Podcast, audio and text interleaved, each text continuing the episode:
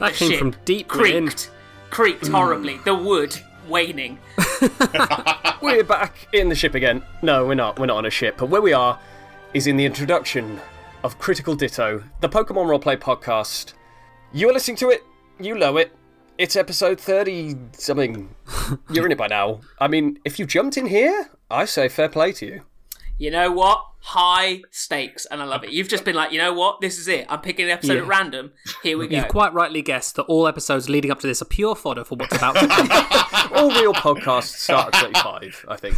There was a 30 something intro. I'm going to summarise it for you, dear listener. A lot of Pokemon puns, a couple of wonderful NPCs that we immediately love, then immediately forget. A lot of us laughing at ourselves. yeah, that's, definitely. Mainly me. That's basically that's basically all you need. And when you say ourselves, Tom, let's introduce ourselves. My name's Stuart. I'm running the game. And to my right is. Ali, and I play the part of Kenny Mullet, the empathetic yet haunted young man from Combe Over Town, on a quest to find out more about his weird supernatural powers. Kenny has his trusty friends Bowtie the Dartrix, Moustache the Magikarp, Hoops the Salandit, a Honchkrow called Fedora, and, of course, an egg. Why, why, of course? Hey, I've said before, I mention it till it hatches, because I don't want us to forget about that. And uh, to Ali's proverbial right is uh, David, who's playing the uh, lovable but truculent academic on the lookout for the King's Rock, Theo. And on my team is a Meditite, a Swadloon called Hillary, a Kabuto called Cabbage, a Togekiss, a Barbaracle, and Jason the Combee. Uh, both metaphorically and literally, I'm under David. It's me, Tom. I play Brandy. Brandy is always right, but no one really understands that. So she has to get a bit argumentative sometimes. A bit. A bit. just a bit. Just a bit. And to help her win her arguments, she's got Wimpy the Baneri, Gary the Skaroopy, Snorleone the Munchlax, and A a Bunnelby. Bunnelby. a Bunnelby. You know, I actually forget the Bunnelby now. Uh, the Bunnelby is my Swaddle. Tom, we are going to find an NPC who absolutely loves Bunnelbees and is desperate to trade one for, like, oh. a Haunter with an Everstone. Oh, Mindy, am I right, everyone? Mindy. What what a true villain. I'll throw it back to you, Stu. Do you know what Mindy would want? She would want us not to recap. So I'm going to do the opposite of that and send us into what happened last time. screw you, Mindy. Previously on Critical Ditto.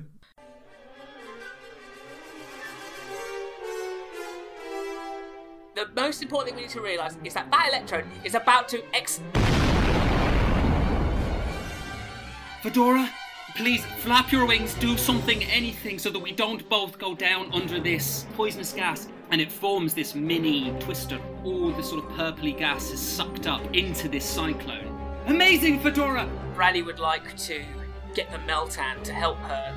Help me and we can survive this together! All of a sudden, Brandy is rugby tackled by Arnold. Brandy takes the ruler sword and is going to swing at Arnold, who, in his panic, grabs Meltan. Grabs one of the to try Meltan, and- and Meltan Prime just just punches him out. Theo, you reach you reach the S Class train lounge. Theo, I am so glad to see you! Where's Brandy? Um, I could find Brandy, but I'm vulnerable if I go into my dark void. I've been looking for you to look after you, and I'm not going to leave you now. Brandy, can you hear me? Where are you? No, no, I've got a lot of Meltan. Have you looked outside? You see the bow of a ship coming out of the cloud, and it descends just low enough to see the giant octillery inflated above the ship. Advance on the Slowking church car, and the tome will be ours.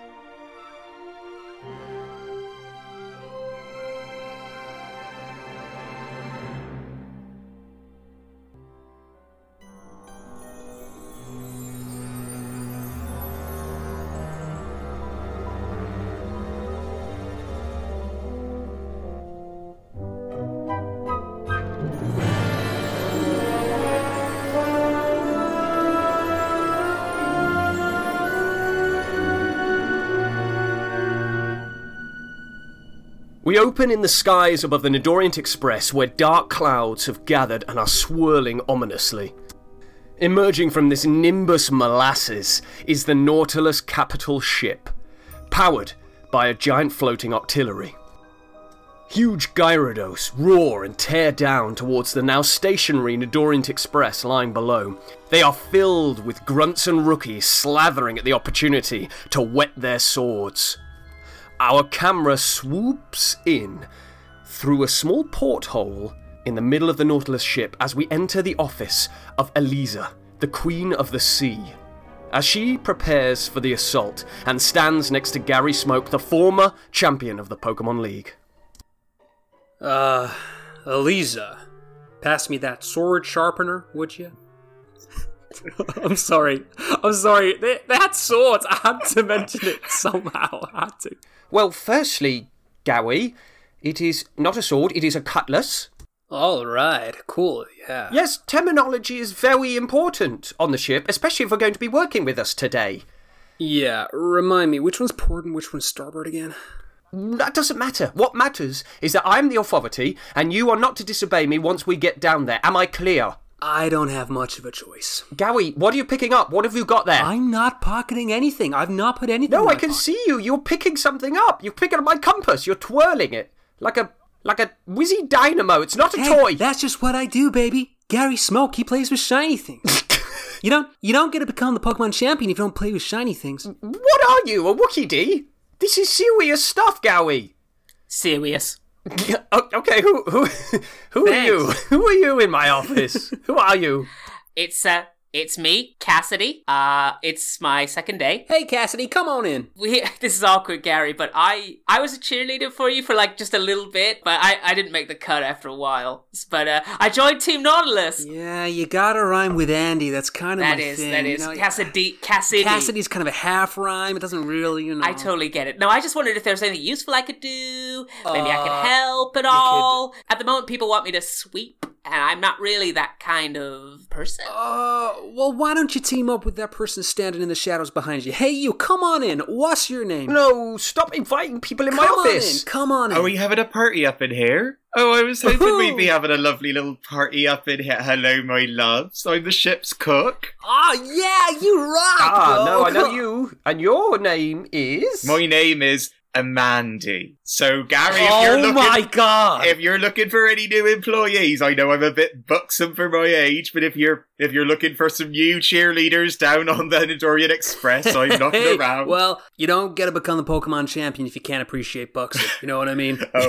Amandi, no, we need you on the ship cooking. You can't leave. What are you thinking? Do you need a ways? Because I can organise that. If this goes down well, I can sort things out for you, please. oh my love, I don't need any money. I'm an indentured servant. I haven't earned money since the since the Great Meteor, but I'm not going to bring that up or get angry about it. I'm just a mild mannered servant. Oh my god, like Mandy, after the after the raid, could we like get your Pastor Arbriata again? It was so good. Like once we've done all this, what are we doing again? We're just attacking? Are we attacking No, we are, we are not just attacking. Gowie, I told you the plan not five minutes ago. Now You I did. want you to repeat it. Repeat it right now. I- right now. I will repeat it. We're gonna go in. We're gonna get the book. No, the tome. The tome. the tome. It's not a book. Uh-huh. And we're gonna infiltrate that that big cart that looks like a, a Slowking. You know, the crown and all that.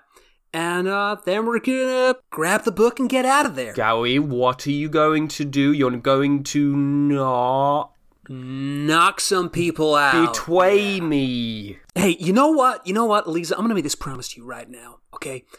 If there aren't three people in some way connected to me and my recent past, you know, that is the only, only way I would ever possibly maybe betray you. Just because narratively I think that would be interesting. Oh, well, that's obviously not going to happen, so Why fine. would that happen?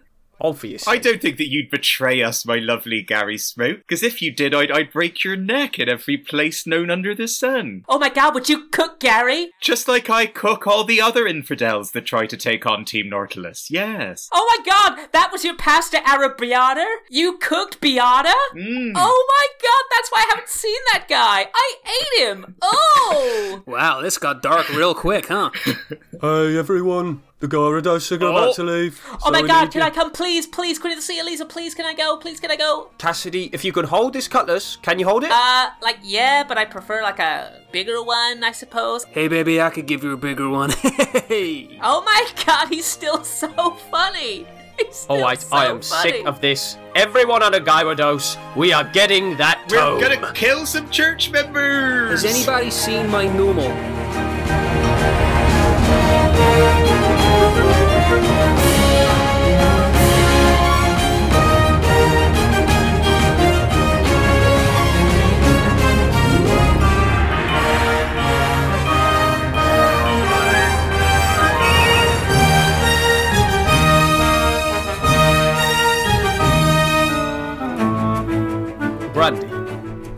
Have exited the furnace, which I. uh, uh Brandy, how have you exited the furnace? I've exited the furnace. I've exited the furnace really well. Thanks. Really good. I just Okay, did it really great, good. great, I done. exited the furnace really good. Here's what I think happened. I think the Meltan formed a tower, a giant Meltan tower, like the Tower of Boyfriends in Inside Out, and you climb that Tower of Meltan to the top of the furnace, where the elevator shaft would be if the elevator was functioning. Do we like it? Perfect. I Great. love that. That's what happened.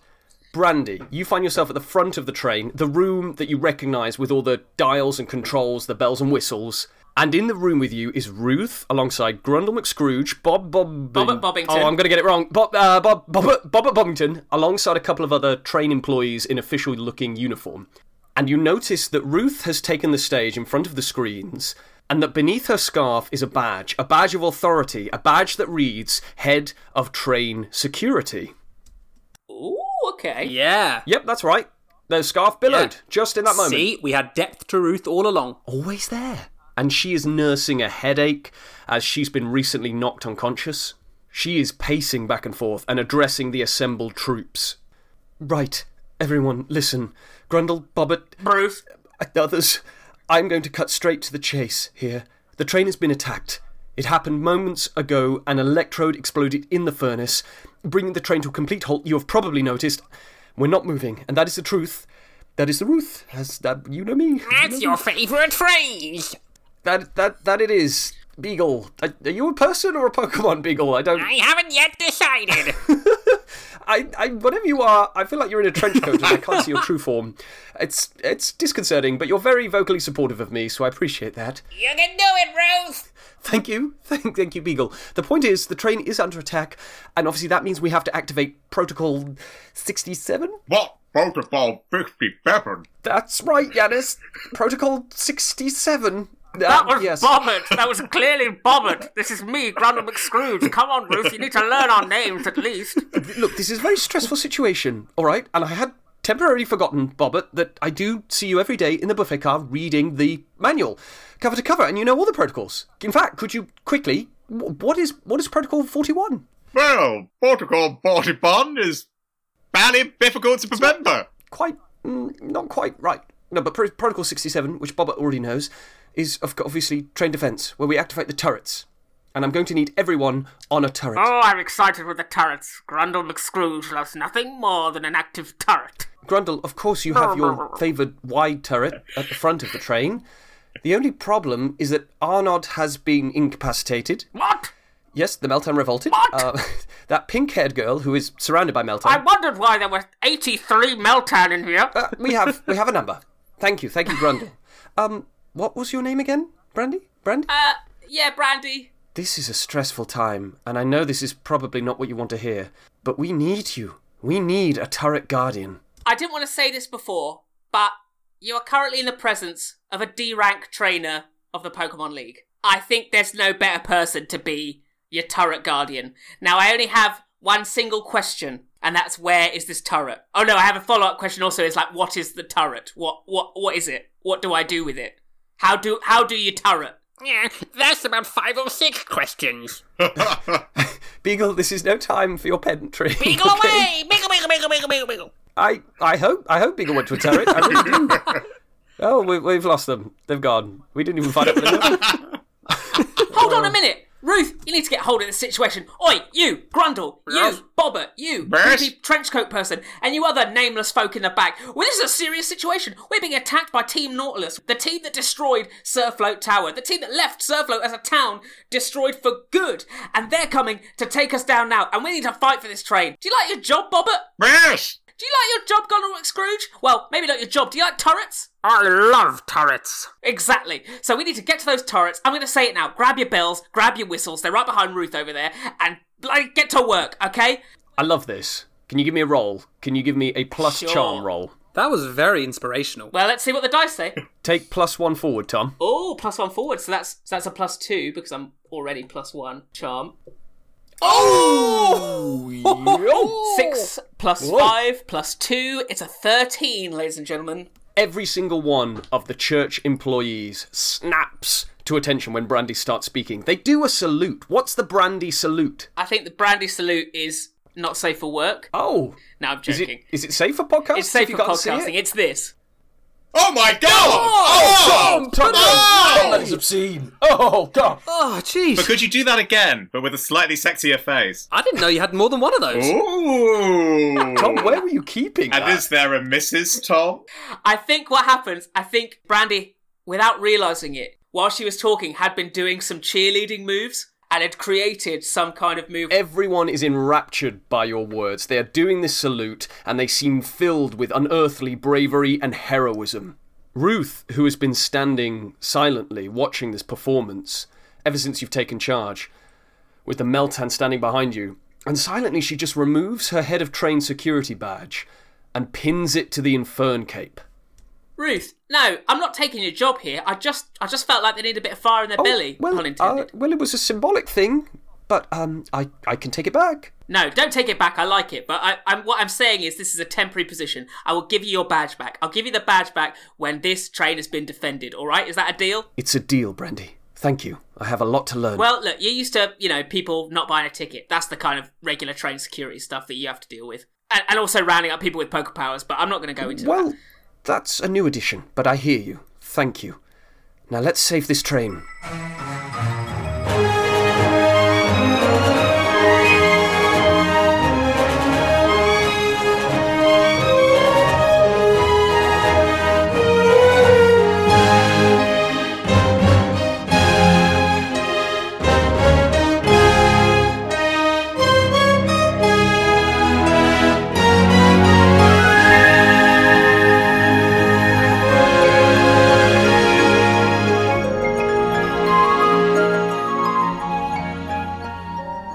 Where is your turret? Be quite good if it was near us, Tom. Yeah, I was going to say maybe. the Uh, infirmary car! well, I was going to suggest this with the 13. Could or like Teddy and Robin be there? What if, what if with your 13 Yeah. there's a Pokemon healing station in that room? Yes, please, for the love of all things holy. So what would happen? It's pretty brutal, but sometimes the heat from the furnace would cause the Meltans to melt and faint.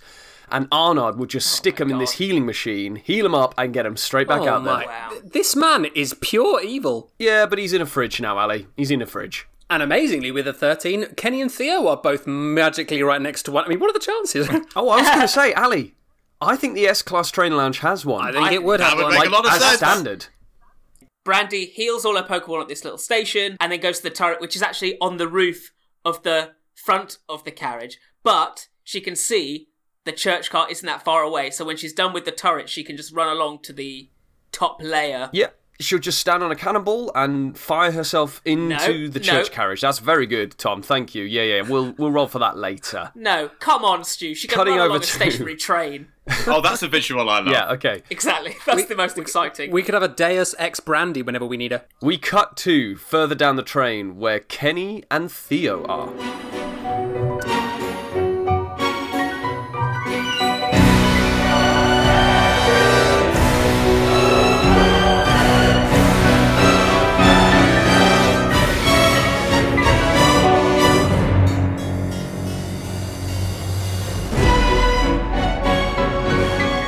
Kenny and Theo, you have dashed out of the S Class train lounge, making sure, of course, to use the healing facilities located in the lounge. Which we mentioned lots. Yeah, honestly, if everyone would just read the expanded visual guide to Formia, which has been released concurrently with the podcast, they would understand everything just all the little details a little easier. Critical details. Sounds like a spin off podcast that we're doing next. Yeah, it's just the way modern stories are told now, isn't it? You gotta you gotta buy all the expanded media.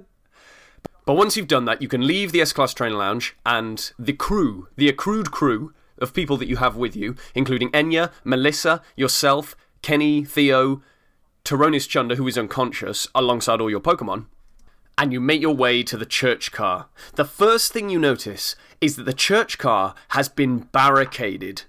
The entrance to the church car, which you entered so easily only hours before, now looks like the streets of Paris during Les Miserables.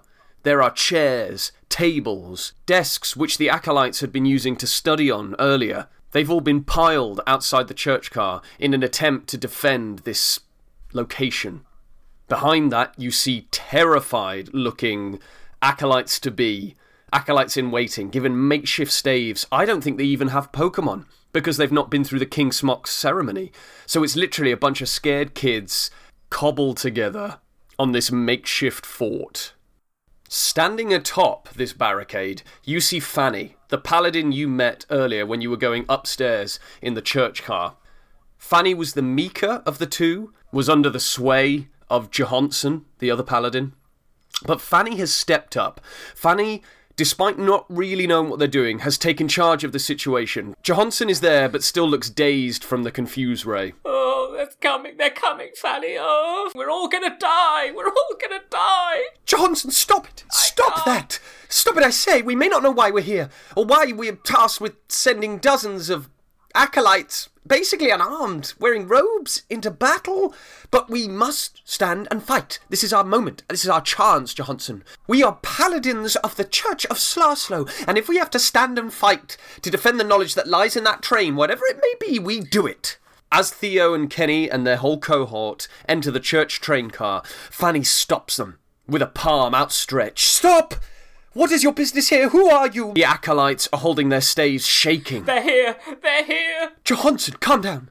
Who are you? We've come to help. You need to let us in. Why should we? Why shouldn't we beat you down with staves? Because I am an I rank member of the Church of Slarslow, and I'm the only person who knows why you're being asked to protect this train. Boy, am I glad I didn't say anything. It's roll time. that was so commanding. This would be a manipulate someone, so that would be plus charm. Undoubtedly, Theo's great strength. A zero after many levels up. Oh, no! Oh, God! Oh, and the dice have Oh, punished. no. punished. You know what? Oh, After God. after two very strong episodes, I had to. Ah, David, why didn't you tell our beloved listeners what you just rolled? uh, no. So I I rolled two d6. Theo's a zero in charm, and I got two and a one. I got a three. Oh. Hey, mark experience. uh, Johansson points the finger and goes, That's them! That was them! They're the one that befuddled me! They must be Nautilus! They must be Nautilus, Fanny! Get them! Get them Johansson, are you sure? I am 100%. I've never been more sure of anything, anything else in my life. Oh, and, and that boy! He had the one with the Dartrix with the amazing leaf juggler! He's the leaf juggler! Don't look at the leaves, Fanny! Don't look at the leaves! Bowtie, Bowtie, no! What are you doing? Stop it! Stop He's it right juggling now! the leaves! Look No, at I don't want to be befuddled. Stop it! Acolytes! Acolytes! Attack!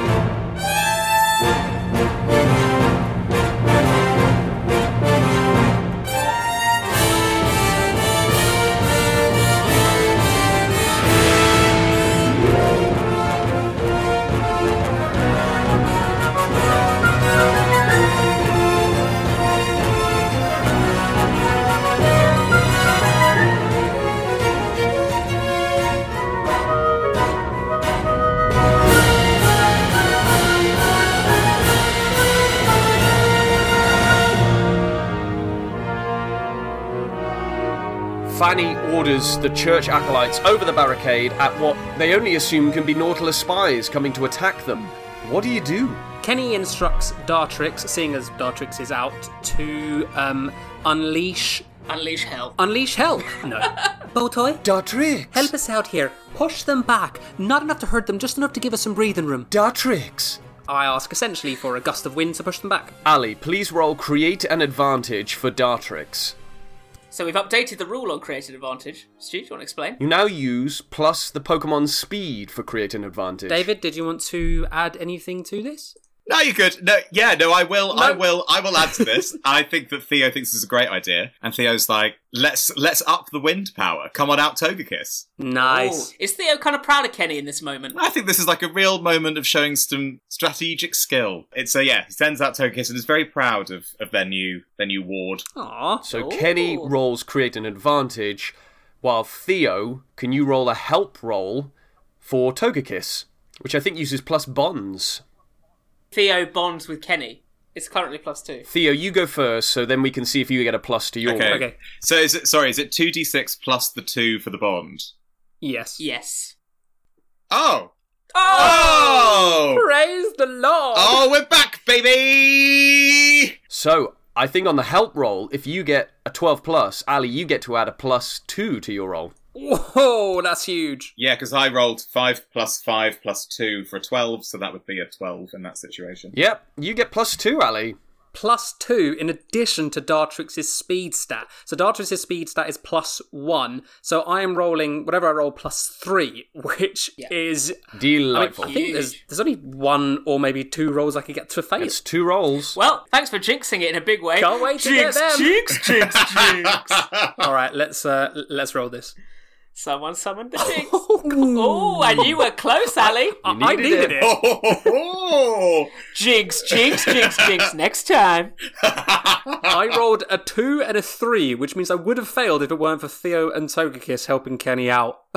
It's very true, but you do succeed. So you get to choose one of the following, and I think, in terms of what you wanted, put your foe where you want them feels appropriate. yes, definitely that's due. So please, Ali, describe this gentle gust from Dartrix to these approaching acolytes. Kenny says to Bowtie, Bowtie, push them all back, but, you know, softly. I don't want anyone to get hurt. And Dartrix stops leaf juggling for just a moment, and much to their pure, pure horror, lets the leaves fall to the floor. I know, I know. But she knows that there are more important things at hand right now. So she lifts herself off the ground and flaps her wings towards the mass of acolytes running towards them, uh, but she focuses too much on the left hand side of the room. Theo, recognizing some surprising tactical nous from Kenny, uh, follows suit and taking Kenny and Dartrix's lead, sends out Togekiss to push back the other side of the room with their own gust. So on the one hand, you've got this leafy, foresty wind holding back some people, and on the other side, a pinky, mystical fairy wind. It's really quite beautiful. Beautiful. So the acolytes, with the combined efforts of Dartrix and Togekiss, are deftly pushed back against the sides of the room. And rather than damaging them, you daze them, you knock them off their feet, and prove that you are not an entity to be messed with. Which leaves Johansson and Fanny on the barricade. I, I told you, Fanny. I told you, demons. They're demons. No, listen to us, please. We mean you no harm. Look, we could easily defeat you, but we don't want to. We want to help you. You need to let us in. Fanny, they're liars. They're liars. They're Nautilus spies. They're We spies. are not Nautilus spies. That one's even wearing a, a- an inspector's uniform. Huh? Huh? Huh? Nothing says spy more like oh, the inspector's Oh, Melissa, uniform. really? You didn't take off your hat? Well, no. It's there's a lot of holes in the ship now. I was getting a bit cold. All right, sorry, I'll take No, it off. it's fine. I don't want you to get cold. Keep it on. Okay. Oh, God. The mullets. Cutest family ever. Fanny is looking between Johansson, Kenny, Kenny, Johansson. Look, if you won't let us in, we have a child here. Okay, she needs to get behind the barricade. Her parents are behind that barricade. If you won't let us in, at least let her in. Ali, this is great. Roll for me. Okay. And take a plus one, mm. because I like what you're doing. Because Stu wants you to win. Stu Hey, wants I, you want to... the, I want the players to succeed. I like this. Also, I've run out of acolytes to send at you, to be fair. So. Is this another plus charm? I think so. So Kenny is a plus one to charm. Ooh! That's a six and a two. Plus a two. That's a ten. So, Kenny, Enya is behind you, and Enya is not that familiar with you, and she realizes she has been manipulated by so many people.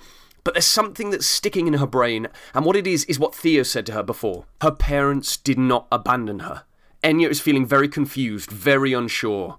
She hears you talking, Kenny, and her ears prick at the mention of her name. She gulps and takes a step forward. She has so many conflicted feelings about the church right now, many of them negative, but she spies, out of the corner of her eye, to the left hand corner, her parents. They're on the floor, having been caught up in Togekiss's fairy wind, but there's a joy in their eyes that they see her, and she cries out to them, Mum, Dad!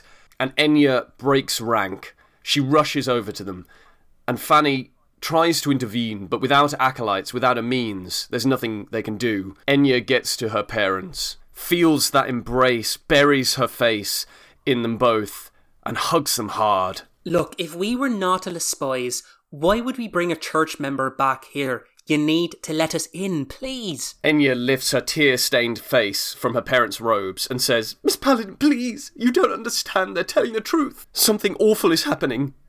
I can explain more, but the train has stopped because Nautilus are attacking, and these people, they want to help. Trust us. And Fanny sees Enya's eyes, recognizes the parents, and relents. Okay, okay, come in, come in. And removes a couple of chairs and desks and lets you to the other side of the barricade. What do you do? Kenny goes, Thank God they let us in because I was about to tell Salandit to burn it out of hell. You have learned something from me.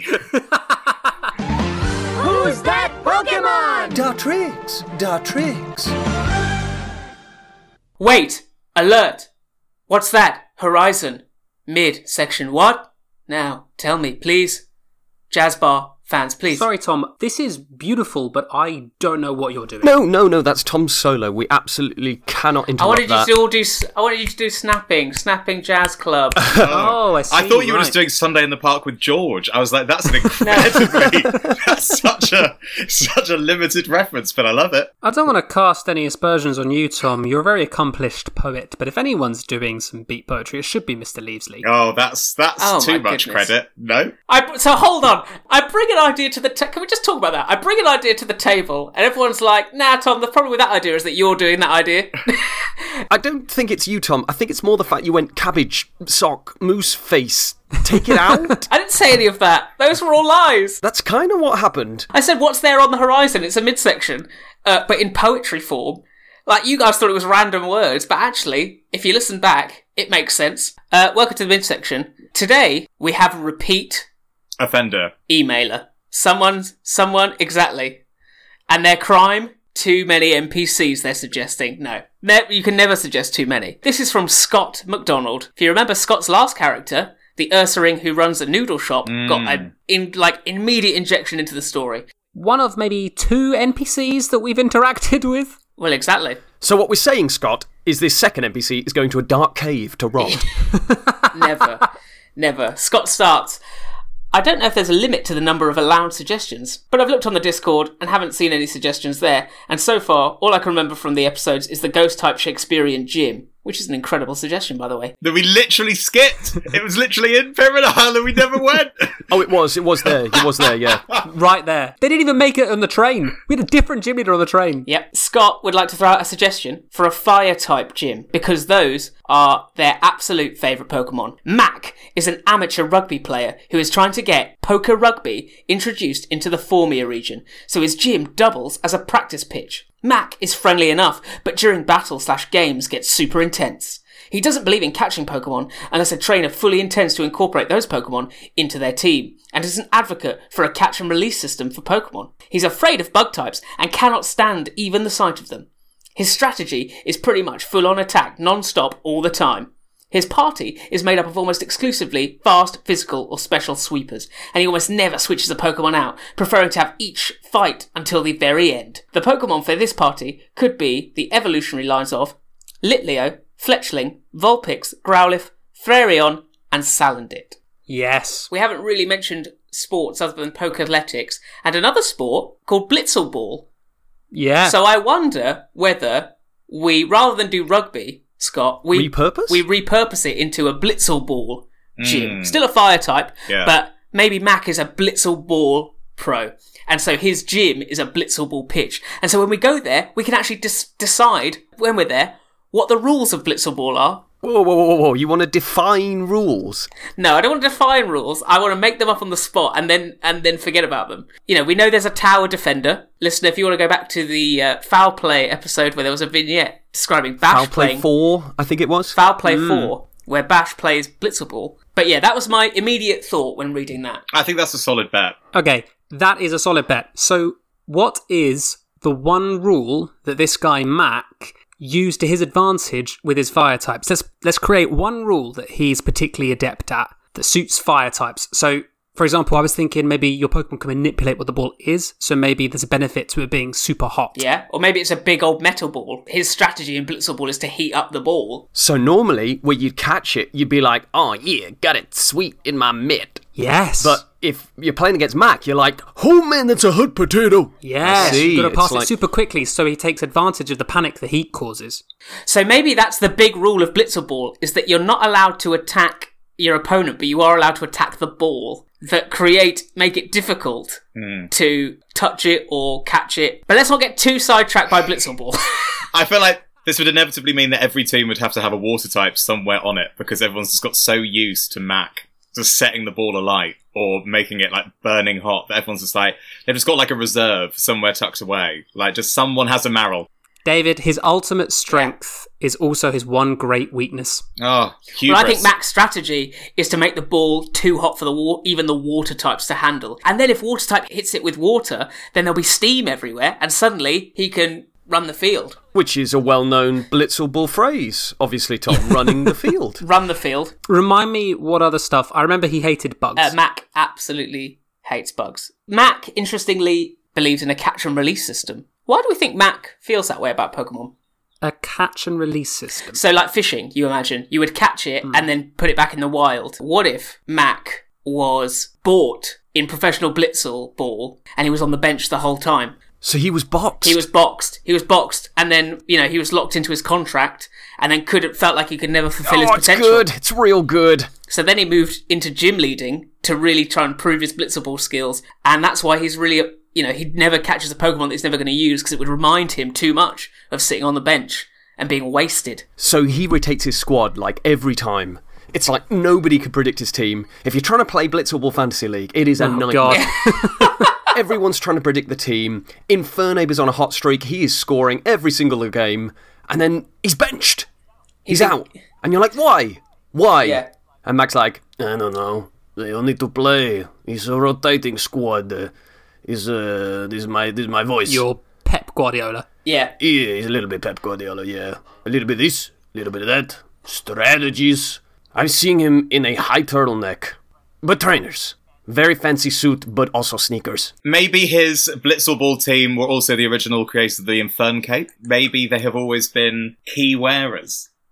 Oh I love Oh my that. god. Yes, absolutely. That's it. That's Oh, it. that's a winner. They invented the Infern Cape. That's their jersey as they all walk out. Yes, yes. So they're walking out to this music and they're like, Hear the music play, here we come, we're Max Team, we're gonna hit you with the hyper beam. Everybody's playing with the hot balls. They're so spicy, back against the wall. Yo! Huh, huh, hey, yo!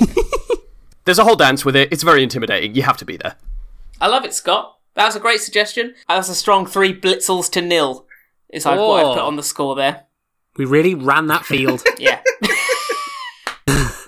if you have an idea like Scott, please do get in touch with us with your listener NPC or sport or town or item or whatever you have in mind at at Critical Ditto on Twitter, uh, Critical Ditto at gmail.com or join a Discord and post it on there. Now, Tom, please do play us out with a bit more lovely beat poetry if you wouldn't mind.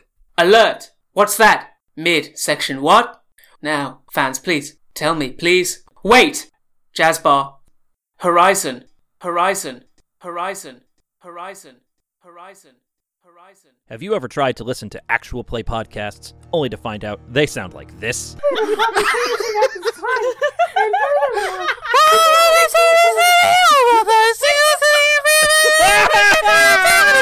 Here at Green Mountain Mysteries, we have the solution. We are an actual play podcast that takes it very seriously. And also, one of our players is a butt doctor. We swear it's good. Green Mountain Mysteries, every other Wednesday on the Pocket Podcast Network or wherever fine podcasts are sold. Who's that Pokemon? Dartrix, Dartrix.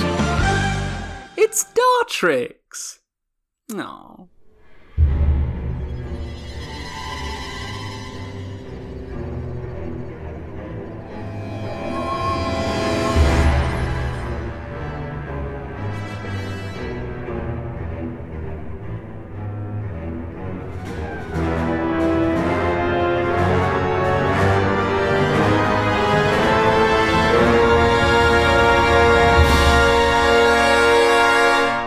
Brandy, you're in the turret. Okay. What is the turret? Go. Shoot things, Brandy. Shoot them all now.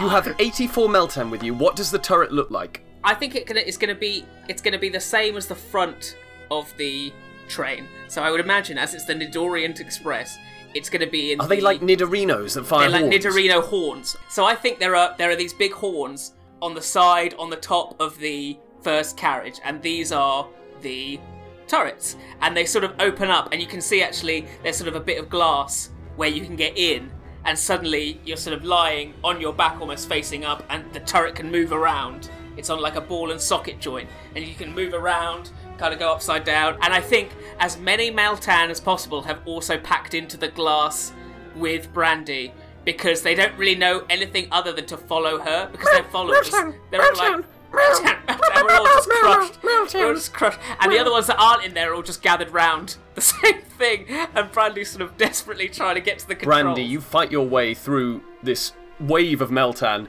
to the front where there's this little viewing window in the pod. And you see the Gyarados have started depositing on the train. Ugh. They are depositing across the train, so you can see already at certain points. uh, Grundle Scrooge is already going for it. Like, that turret is going. Grundle McScrooge is handling two because he's so wide. Yes, yes, it's like two. It's a double turret. And the Alolian Exeggutor has just taken some spare ammunition and chucking it with his neck. So it's almost a triple turret. One cannon, boom! Another turret. cannon, boom! Alolian Exeggutor! Bobbert is struggling to get into his turret, and Dwebble's trying to help him, but he's a bit he's a bit too portly. He can't really. He's like, a bit more, just a bit more. I can't get into the. Beagle is just sort of flying around. Why? Who knows? Ali and David, could each of you roll 1d6 to see how these other turrets are doing? Absolutely. 1d6 each, yeah. Oh, god! oh, I rolled a David one. rolled a one. Oh, there's Bobbert. So it's a 5. So that's an out and out fail. So- oh. Ooh, this is bad. Okay, so they're fighting hard. And a few of the ammunition are going to the Gyarados. David, mark experience. For Bobbert. but with a fail, they are unable to fight these beasts off, and the Gyarados are able to land and deposit their first troops on the roof of the train. And these soldiers are charging down the roof, leaping from car to car in the rain. A second Gyarados sees an opportunity, weaves past Bobbert's pathetic shots, and looks to land in the S-Class train lounge. of course, it was still They open. see an opening, and they're like, excellent, excellent, yes. Brandy, you see your Gyarados, the one you're targeting, is heading towards the opening in the furnace at the front of the train. That hole where the electrode exploded. Who do you see on this Gyarados? Who do I see? I mean, we all know who'd be the most interesting, but yeah. Because I don't think Gary Smoke is recognisable as Gary Smoke. That's a theory I've got. So you think Gary's in disguise? I think Gary's wearing a mask. I like that, yeah. He does Because obviously pretty well. Gary's not going to want to be himself on the train. It's Gary Smoke, but Brandy doesn't know. But that it's in a Gary mask. Okay, what is Gary What? Smoke's mask? I was just about to ask that question. Is it like a Dustox? Oh, that's cool. Like hmm. two wings of a Dustox and the brown middle bit down the front. Okay, it's a cool Dustox mask, Dustox helmet. Yeah. Brandy thinks, "Oh, that person looks important. I'm gonna, I'm gonna go for Right, them." Brandy, roll to turret. Roll plus turret. Roll That's- plus turret. I told you guys we'd need that stat. I'm feeling plus tough. How are we feeling? It's either that or act under pressure, isn't it?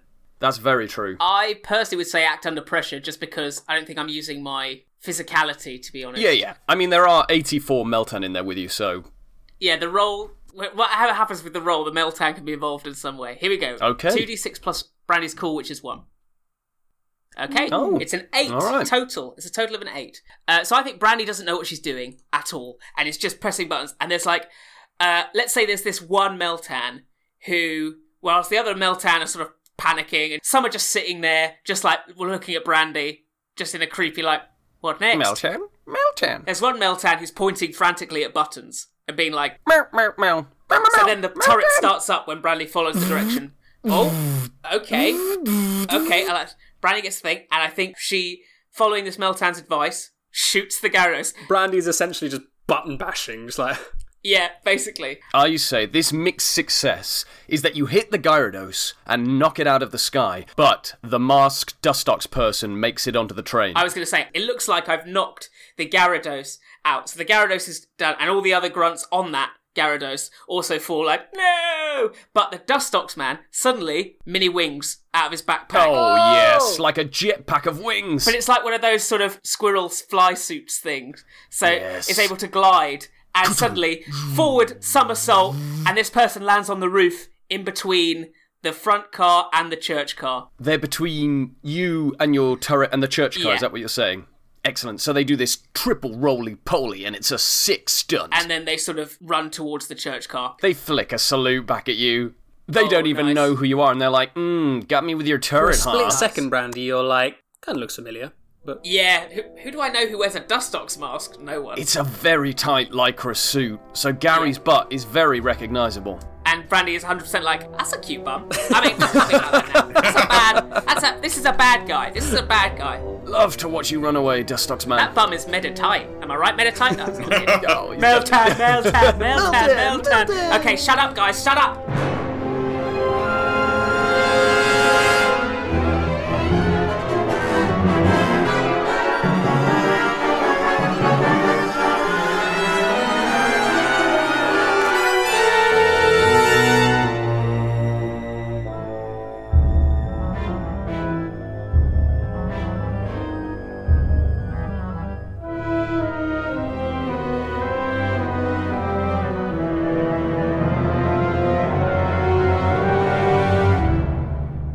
Okay, Brandy, you've seen this Gyarados tumble out of the sky. You've taken out a lot of grunts, but what do you do?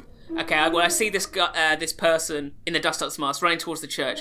So Brandy points at the Meltan, who seemed vaguely helpful, and said, "You with me. The rest of you, keep hitting some buttons." This was the Meltan who was pointing out controls and whatnot. Yeah. Is there anything visually distinctive about this Meltan to tell them apart? I think if this is a particularly smart Meltan, it looks like they've got markings of like glasses around their eyes. Like markings going a circle just around their eye. So what we're saying is in the sort of nut around Meltan's head, because Meltan has just got like a little ball for Yes. a head. Yeah, so Like- like around that nut, there's like another ring around it. Like a That's monocle. cool. Sort of a black. Like a monocle. Yeah. Yes. Yeah, it's a monocle. Maybe this Meltan just has a monocle. Just soldered a monocle. yes. Yeah. Soldered okay. on a monocle. So you're taking that Meltan with you, leaving the rest in the I turret. tell the other Meltan, very much like the aliens in Toy Story, who are like Meltan to just try and keep the So- turret going. so they're driving the pizza car, Yeah, essentially. Yeah. I'm telling I'm telling them to help out the other turrets as well because Ruth's doing a sterling job, but Grundle's going too intense and not doing well, and Bobbert it just I don't think's got off the ground. Ruth speaks up. No, Brandy, Brandy, please don't leave us. You're the only one who can hit anything in a turret. Don't leave us. I've never used a turret before. I literally got that guy by pure sheer luck. You actually know what you're doing. And you know what? It's time for you to start acting like you know what you're doing. Stop worrying about people's feelings. Stop worrying about being cold. Start actually worrying about the situation at hand and tell Grundle Mc- McScrooge to get his act together. Tell Bobbert to, you know, get himself in the turret and get all the other inspectors to start shooting at one. Just do that. Believe in yourself is what I'm saying. It's not hard. I do it every day and I should not believe in myself at all. but here I am. You're right. You're right. You've got 83 Meltan now. Do with that what you will. Brandy, as you leave the turret and your Meltan friends, having left Ruth with these words of wisdom, you see her, a couple of train cars away, in her transparent bubble with the Nidorino head. She steels herself, she takes the words in, she understands. Takes a deep breath and fires a turret bolt. You witness ice crystals forming around this horny ammunition. The slug takes off into the sky and it's flying straight towards this Gyarados carrier. The Gyarados looks worried as this icy bullet flies towards its face, but then suddenly, a lightning bolt shatters the bullet, strikes hard from the clouds above. The rain starts to intensify, the wind picks up, and you see this Mega Gyarados emerge from the ship. On the head of this Mega Gyarados, Eliza, Queen of the Sea. Eliza waves her hands like a shamanic Elphaba, controlling the very elements around her. She grips her fists as the storm begins to swell.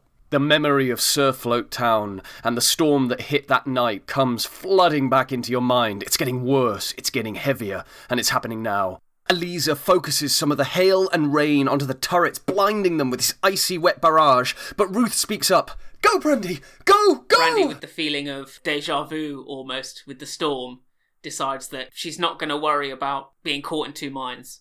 She's not going to go back. She's going to keep going forward and chases after the dust, the mysterious Dustox sexy butt She's just chasing that tail. man. That's nice.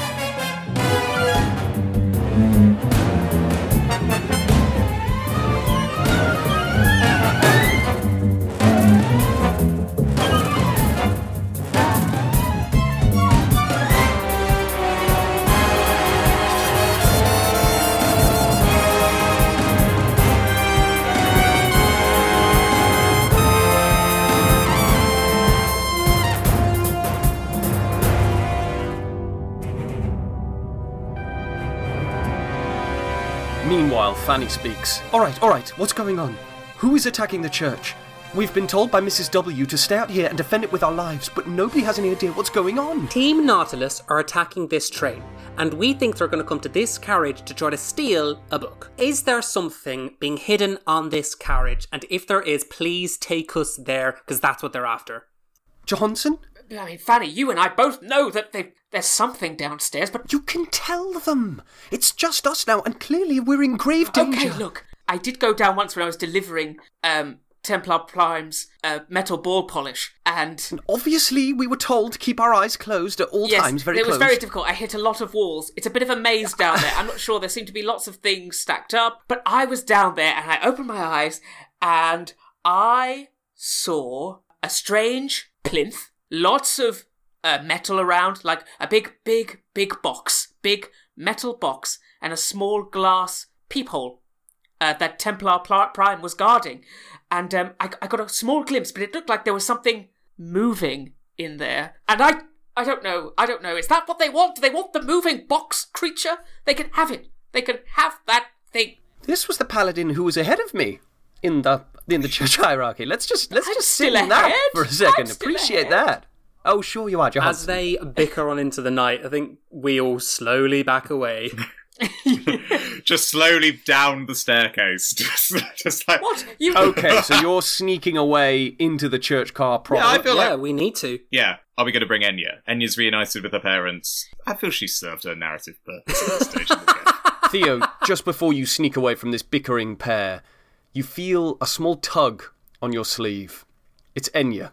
Theo, I don't know what's coming or how dangerous it is, but I started this, and I need to stay and defend these people. My parents are there, and however much I hate the church, I love them. They didn't abandon me, and I won't abandon them. I have to look after them. Theo gives her a squeeze on the shoulder and a smile and says, You did good, kid.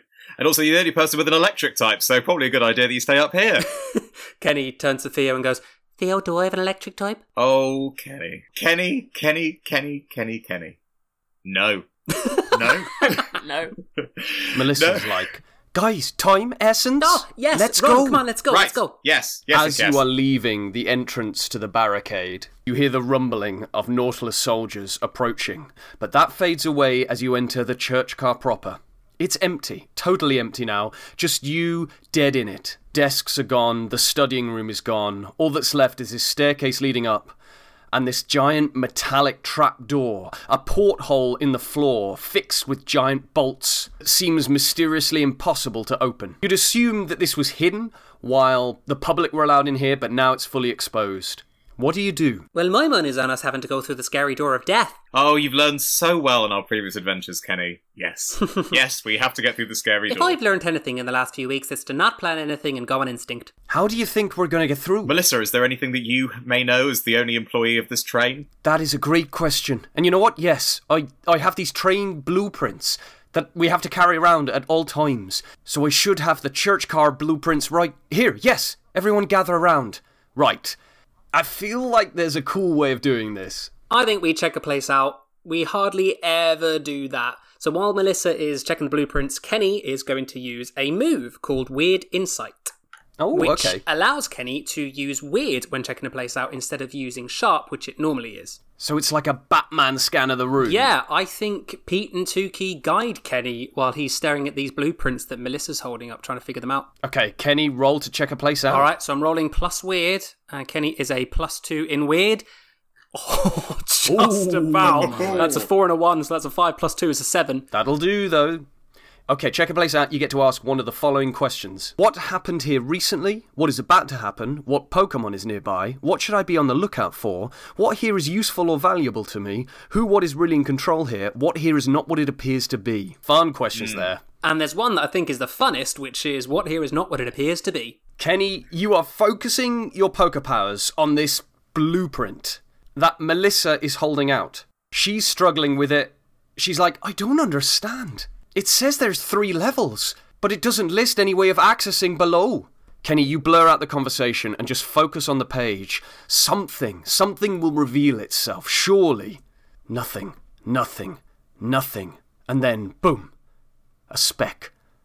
A fleck of life in your peripheral, a pulse in the corner of the room. It's life. It almost feels human. It can't be. It's far too tiny to be human. But it is. Kenny, you feel compelled to walk towards this speck, this pulse of life. You crouch down. Melissa's like, Kenny, where are you going? We're trying to work this thing out. You lean way down, and you see, minimized by their own church powder, similar to Theo's Confuse Ray, is Kanan, who has escaped from the prison above by minimizing themselves.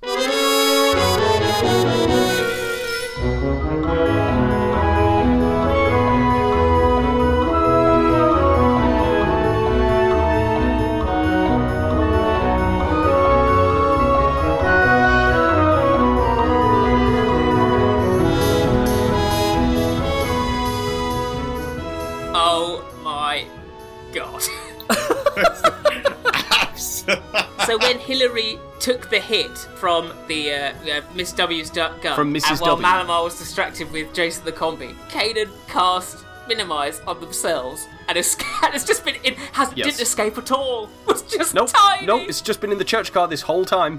I think they were hiding under a chair or something, but now all the chairs have been used for the barricade. Here's a question: Why can Kanan not unminimize? Maybe it was an experimental powder. and Honey, I Shrunk the Kids style, they know how to make themselves small, but they don't know how to get out of it yet. I like that. That's a really great downside to that. If you fail on a roll, if someone in the future, I don't know who, but someone who could utilize powders were to use this in the future, one of the downsides of failure is there's no set time limit. It could be You for just have to wait for it to run out. Yeah, yeah. Kenny, you see this tiny person still with a tiny cane. A tiny cane. And Kenny goes, Theo, I think I found something. And you know when you put your hand down to try to like pick up an ant or a spider and it just sort of walks into it all the time instead of climbing on the hand? Yeah, Kenny tries to do that to pick up Kanan. Like, oh, come on. Like when you're trying to get a spider to get on your hand and it just won't do it. Keeps Get on walking my the hand. other way. Come on, get on my hand. Oh, I got him. I got him. Theo, Theo, look what I found. Theo, although tiny, you recognize the white grizzled looks of Kanan within the palm of Kenny. Oh, I thought today couldn't get any weirder. Oh, Slowking, this is the worst day of my life. I don't mean to alarm anyone, but I really need to sneeze. And, uh, oh, uh. I am so sorry.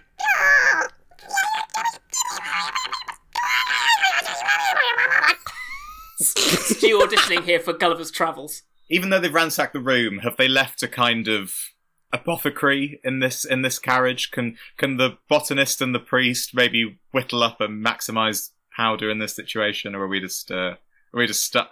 You could definitely try. Okay. I think there's definitely a discarded science experiment or something somewhere around the room.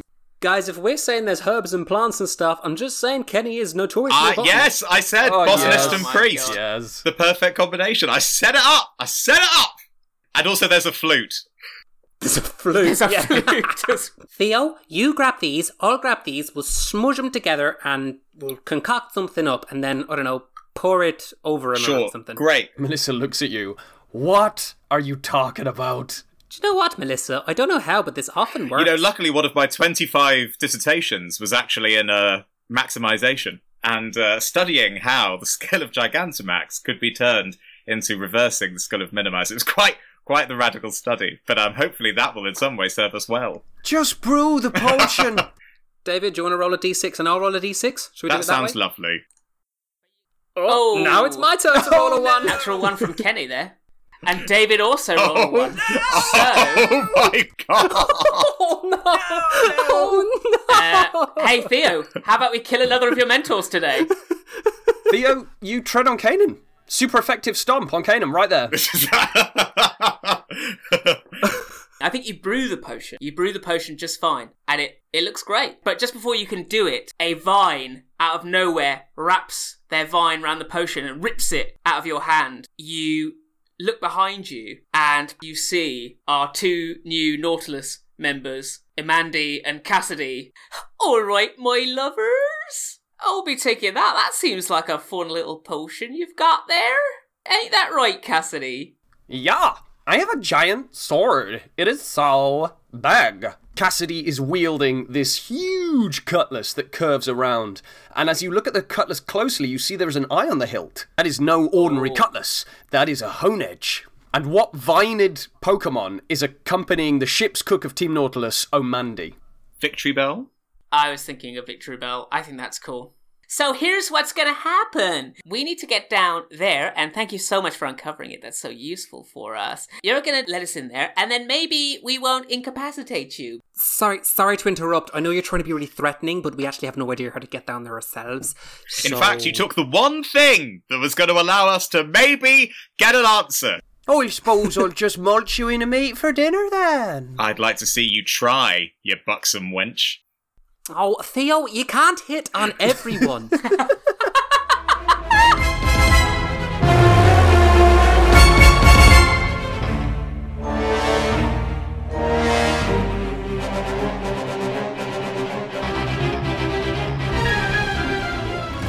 Brandy, you have followed this mysterious Dustox helmeted figure all the way to the roof of the church car, which we know is adorned with all sorts of crazy Slowking decals. The mysterious Dustox figure is looking for some sort of surreptitious way in. Wind is howling, rain is pouring, which is to your benefit, Brandy, because the Dustox figure has not noticed your approach. What do you do? Brandy's about to do a gotcha moment where she says, Aha! I've snuck up on you and you didn't realise. But before she can, you just hear a. And she looks down and she sees that Meltan is like windscreen wipering their monocle. and Brandy looks at Meltan like, Are you being really serious right now? You're going to do this to me, Meltan? Meltan, Meltan. The Dustox visor turns. You see that the rain has been hitting this Dustox visor, and it's been irritating the wearer of the helmet as well. They see that the Meltan has been wiping the rain away, and they think, yeah, that's a good point, this thing's getting in my way. They hit a button on the side of the helmet, kazunk, and the Dustox face is revealed. Brandy, you see yourself staring face to face, once again in the middle of a storm, with Gary Smoke. Brandy, you made it.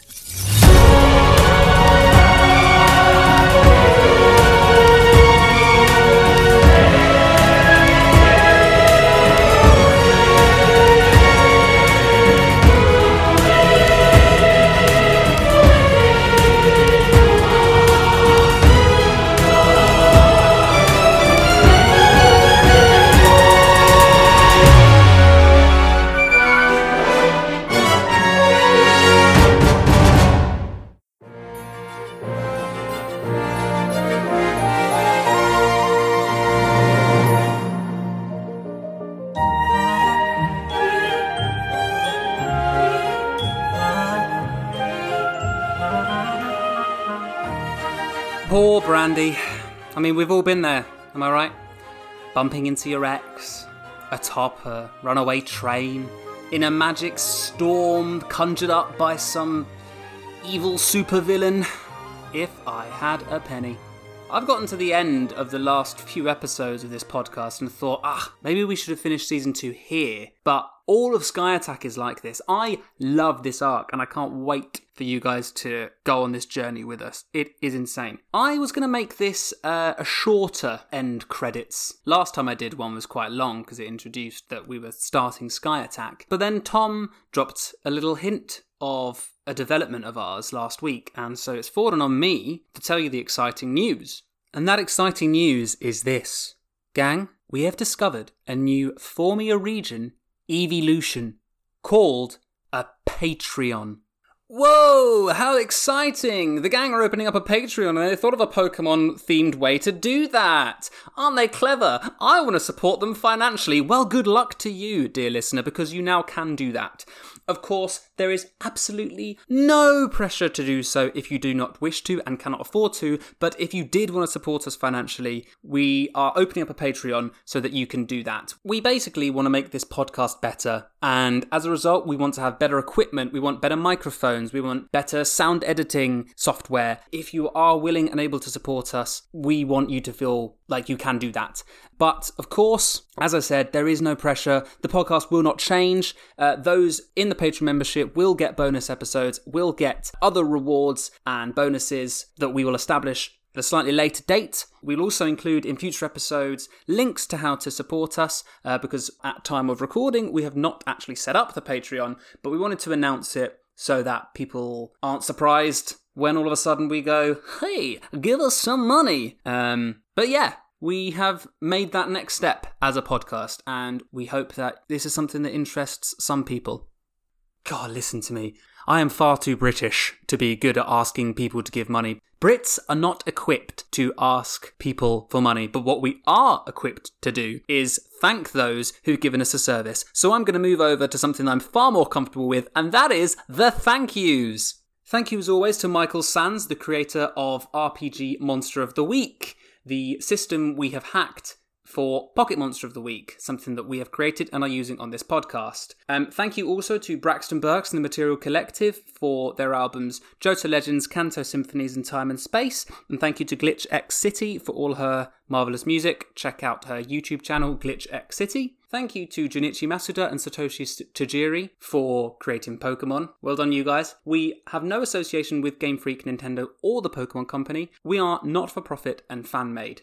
Final thanks go as always to my friends and yours, Tom, David, and Stu. Please leave us a review on wherever you get your podcasts. Follow us on Twitter on at Critical Ditto and join our Discord. Until next time, gang, go out and be the very best, like no one ever was. In other words, just be yourself.